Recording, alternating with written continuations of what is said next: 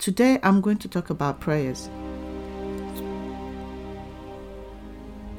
I'm not going to talk much on how we make petition to God because I know there's quite a lot of literature on that. Today I'm going to talk about how we close our prayers, which I believe is very, very important because when you close a prayer, you are trying to say, This is the end of what it is I have to say. So, whatever you lay as the last words, it, for me, it's very important. I've also often wondered why Jesus Christ took his disciples to pray just before the soldiers came for him. He knew already that he was going to face that crucifixion, but he still went ahead and took his disciples to go and pray. Why did he do that? Why is it that Jesus also before then took time to go and pray? Was he praying to God? Was he praying to himself? We all know he was praying to God. We also know that Jesus Christ said we should pray to God. Jesus has said we should ask God whatever we wish. We should seek Him, we should knock. He's asked that we, sh- we should pray, we should make petitions, we should search. And God would, in His infinite mercy and love, grant us our petition, our request. So, how do we close our prayers? How do we make these prayers? I thank you once again for joining me. Whatever I'm going to say in this podcast is my belief, is my understanding of how we should make or how we should close our prayers. To say it straight, I believe that when we close our prayers, we should say, In Christ, we make this petition. Amen. Why have I come up with this? I will share this with you today. We know that the Bible taught us that Jesus is our high priest. And Jesus is the Christ. The Bible teaches us this. The Christ means that Jesus is the Word of God made flesh. According to Jesus, the man, he is Christ. Jesus has always made it clear that he did not come to showcase miracles, but to teach. He taught in words. His teachings carried all the revelations and power that he wanted us to understand here as man on earth. And when Jesus taught, he taught in parables. When we make our petition in Christ, we also mean that we are making that petition in the Word of God. And what is the Word of God? Truth. And what does the Word of God do for us? It redeems us.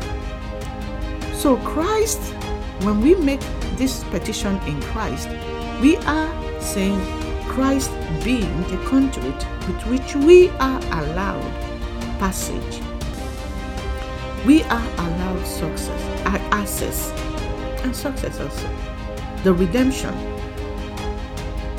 Christ as the redemption. Christ as the sanctuary. Christ as the sanctification. Why do we need to make this prayer in Christ? Because in Christ we are complete. So we can have the access.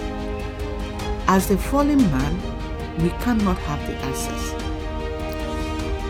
Jesus, being the man, the high priest, on his own cannot grant the access. That is why he is Jesus the Christ. God tells us in the Bible that his word is life and redemption. So it makes sense that when we make our petition in Christ, we make it in the power God vested in his word. We are taught that a man's word is his bond.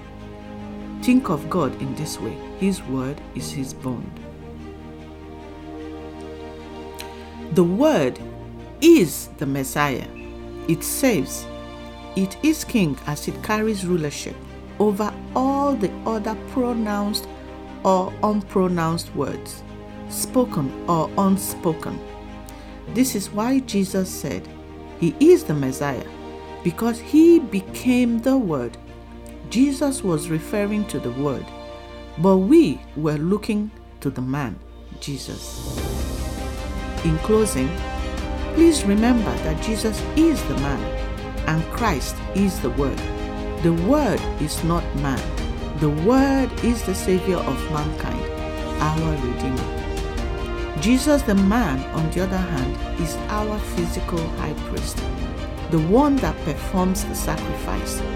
Examples of high priests are well illustrated in the Old Testament, where certain families and individuals were chosen to be high priests for atonement of sin or sin offering. Any person in the community who wanted to offer a sin sacrifice will go to the appointed high priest. They have this appointed high priest. It's not just anybody you go to, you have to go to that appointed high priest. Why would you then go to anyone, or why would you not want to have a high priest? or not to use the chosen high priest that God has given to us. God is already, as can be seen from creation. If you have to come to Him, if you have to access Him, you have to go through His chosen high priest. His word is uncompromising. His high priest is, is who appointed.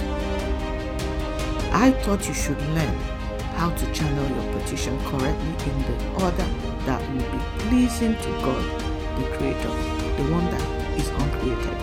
So when you finish your petition, whatever you make your petition, please remember you make it in Christ. And you say, Amen. That means you make it in the Word of God. And you say, Amen.